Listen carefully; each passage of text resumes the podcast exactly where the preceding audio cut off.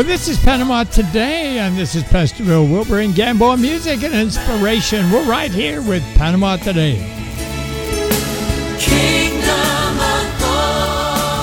Yes, today is, this is harvest time. Well, when you have harvest time, you got to do something more than just sowing.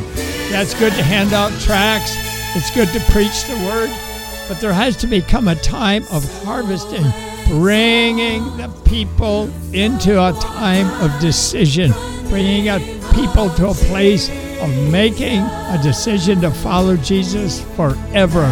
It's not just sowing, but it's harvest time.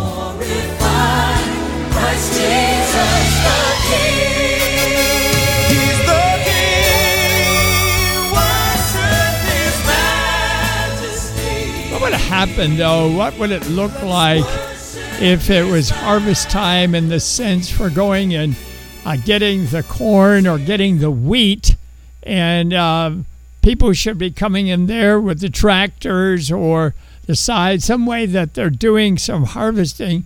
And you see some people, they're just here taking seeds and throwing them all over the place and saying, Here, I want to dig in here and I want to do this here. And you say, Whoa, whoa, whoa, whoa, whoa. That's not the thing to do right now we need to be uh, in the midst of harvest time and bringing people to relation to the Lord right now.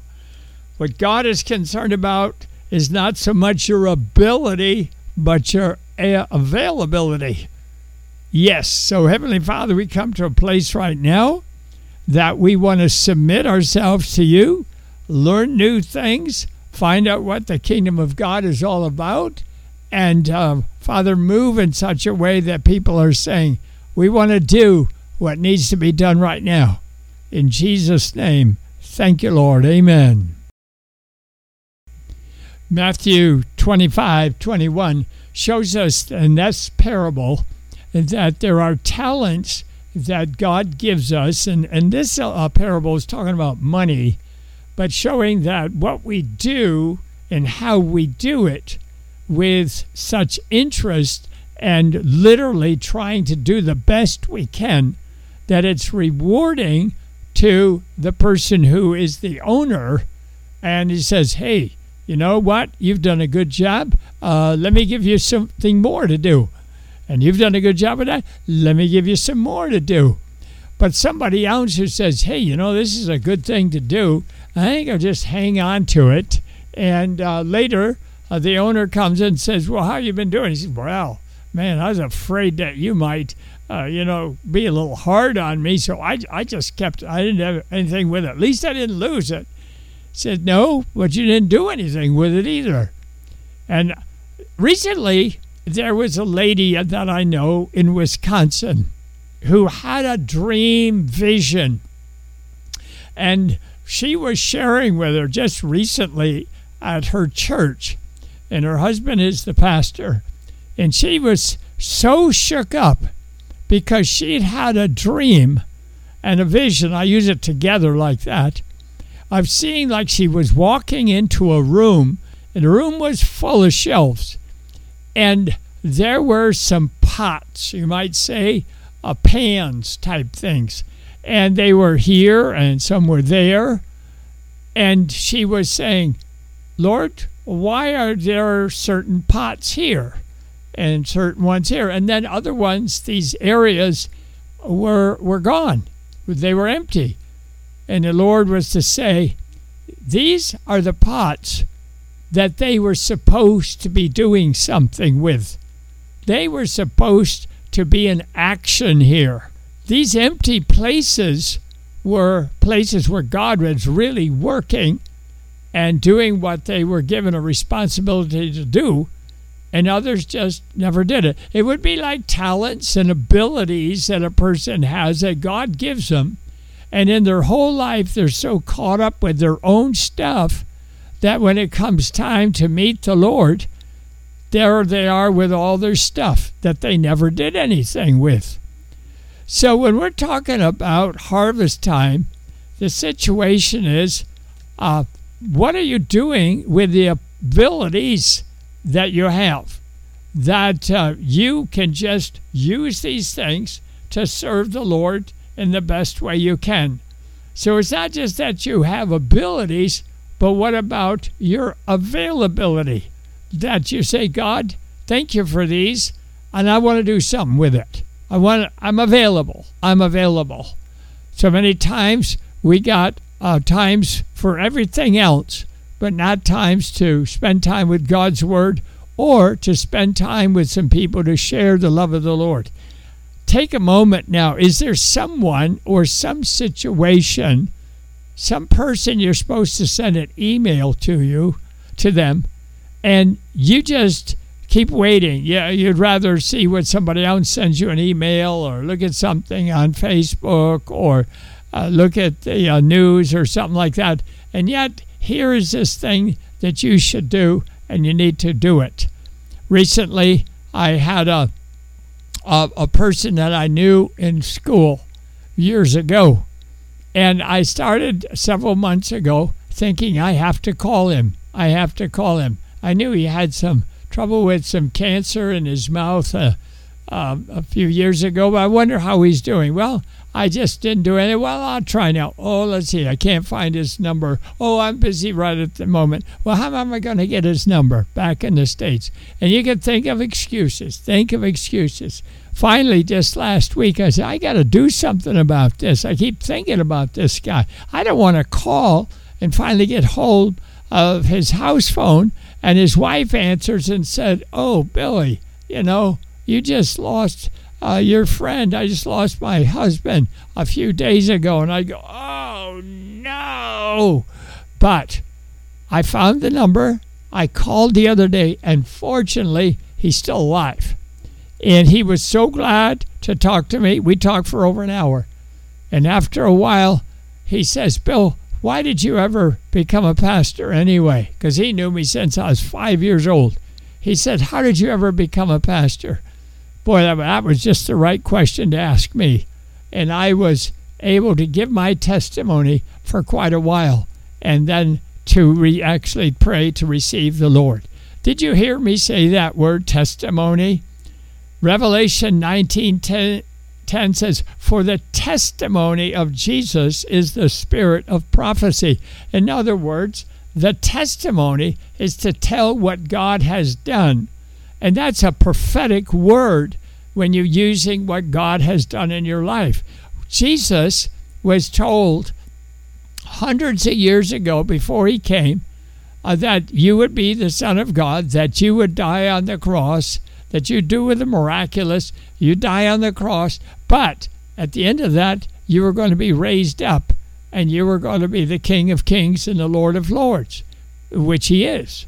And this is the prophetic word of the Holy Spirit. This is what to do. Well, your testimony, as the Holy Spirit has led you to a point of giving your life to Christ, you didn't do it all by your heart, uh, your uh, mind. Uh, and, the Holy Spirit drawed you, drew you to a walk with the Lord. And when you made that decision, that's a testimony. 1 John 5 11, 12 says, And this is the testimony God has given us eternal life. And this life is in His Son. He who has the Son has life. He who does not have the Son of God does not have life. The next verse, verse 13, I write these things to you so that you may know that you have eternal life. When I said that to my friend, I said that you can know you have eternal life. Because when I first prayed with him, I said, You sincerely pray that prayer? Yes. Well, what's happened to your sins? Well, they're gone, I hope. I said, What do you mean you hope? I said, Here's the verse again. Went over again. The blood of Jesus cleanses from all sin. And this is the testimony that says that this is the testimony God has given us eternal life. So, when we have the resurrection of Jesus, this is the testimony. In other words, we tell people what we saw and what we heard. And I have a testimony of having my life used to be this way, have an encounter with God, and now I have the assurance of eternal life that is a testimony. I've gone through a test and now I have a testimony. that God is faithful, that God is faithful. Revelation 19, uh, Revelation 12, 11 says, And they overcame him, that is the devil, by the blood of the Lamb and by the word of their testimony. In other words, the reality of what God has done. That is true. This is the testimony. And they did not love their lives to the death. In other words, I'm going to do it no matter what the devil says. The resurrection of Jesus. This is the testimony. It changes everything. It changes everything. In John 4, John 4 it tells about Jesus having the encounter with the woman at the, uh, at the well. Now, just fast forwarding a little bit, this lady talks to Jesus. Jesus uh, is in such a way that the lady says, You know, there's something special. You're telling me things about me that only you could have, that only God would have known. Hey, I think you're the Christ. He says, You got that right, lady. And Jesus didn't quite say it that way, but that's the way we would say it. Ma'am, you're right. You're right. I am the Son of God. You go, Whoa, I got to let other people know. Wow, she's not in a position to really let people know. It's the middle of the day. Nobody else is around there with their water pots. And nobody's been wanting to be around that lady, anyways, because she's had five husbands and she's living with some guy now. And but she takes off. But before she takes off, takes off just like that, here comes the disciples who had been out at the village trying to bring some food home. And they're saying, What is this lady doing here? They don't talk with, with men. Women talk like that, especially not to her. That's why there was nobody there. Uh, more, most people go in the morning or in the evening uh, when it's a little bit cooler. But, and then all of a sudden, she takes off. I'm going home. I'm going to tell people. Well, shortly, she brings back some guys here and they say, Hey, uh, is this the lady who said that thing?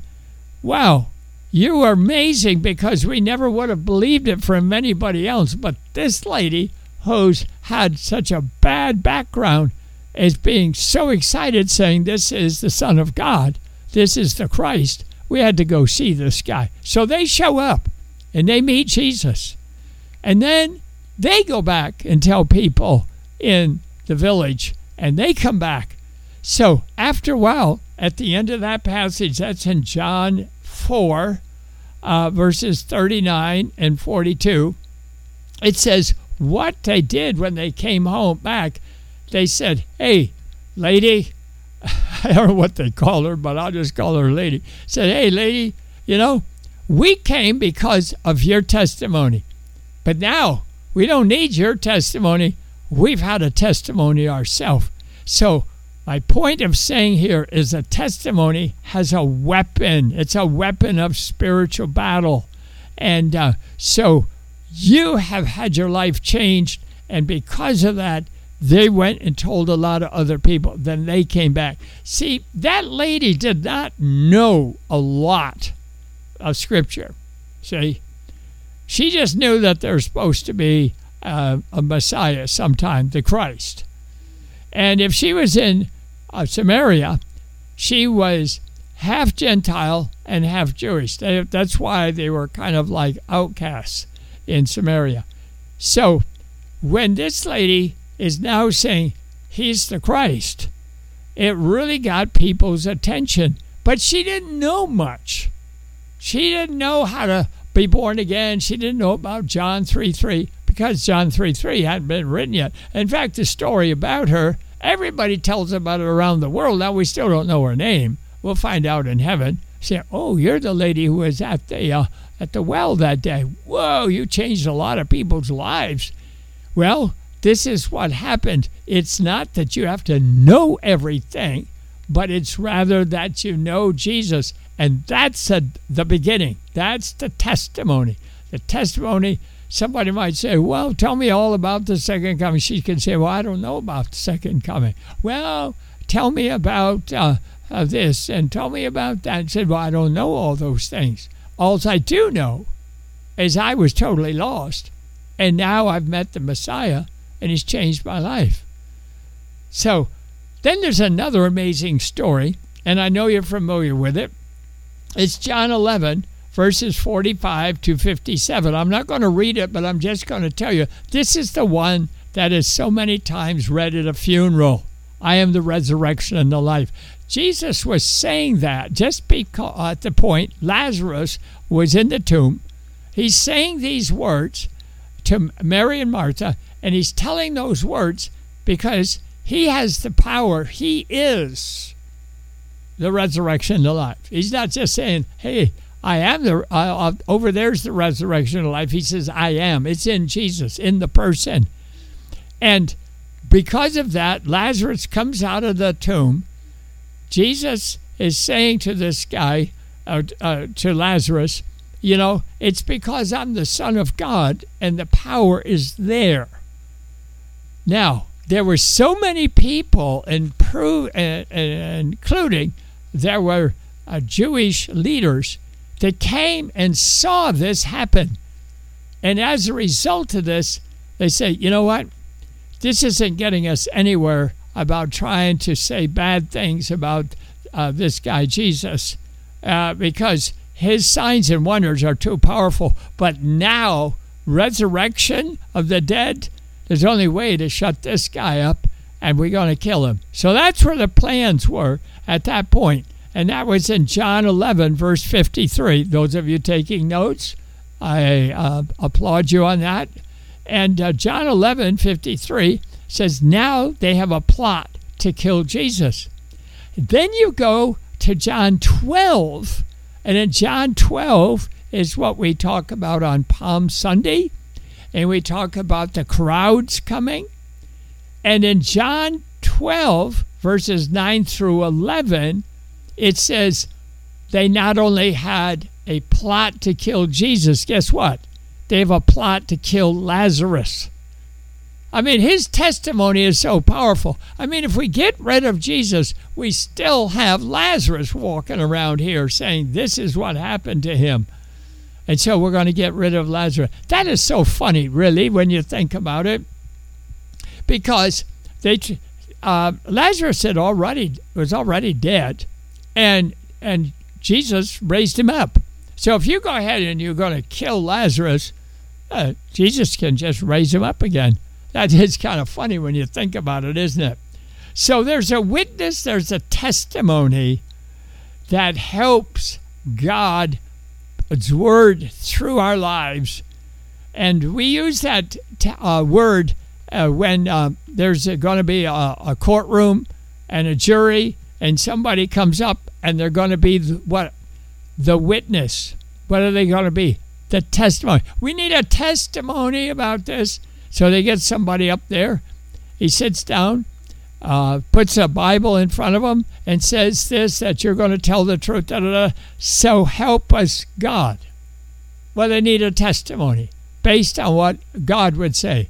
And I'm, appro- and I'm proving this even up to the point of saying, So help us God. Isn't it amazing, though? People take that so lightly today in certain places. You can see this in the news.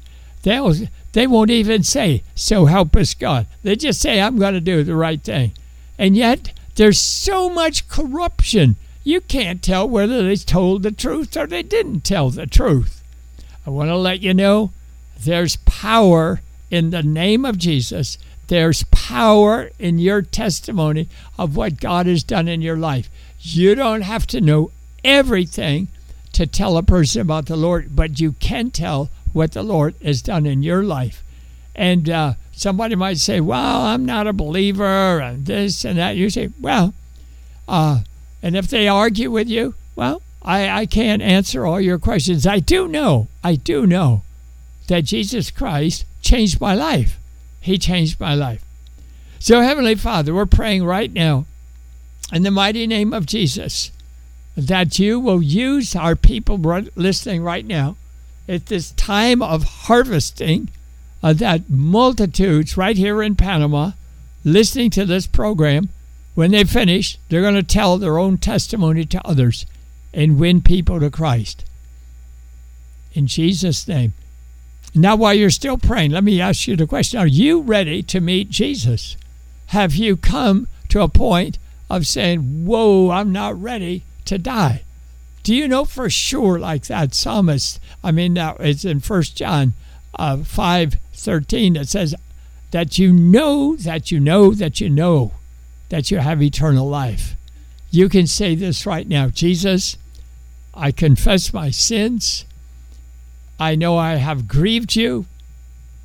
I know that I have uh, disobeyed you. I am a sinner. I repent. I turn from my wicked ways. And I receive, Lord Jesus, what you've done on the cross for me. And that the blood of Jesus cleanses me from all my sins. Come and take over my life. In Jesus' name. Thank you, Lord.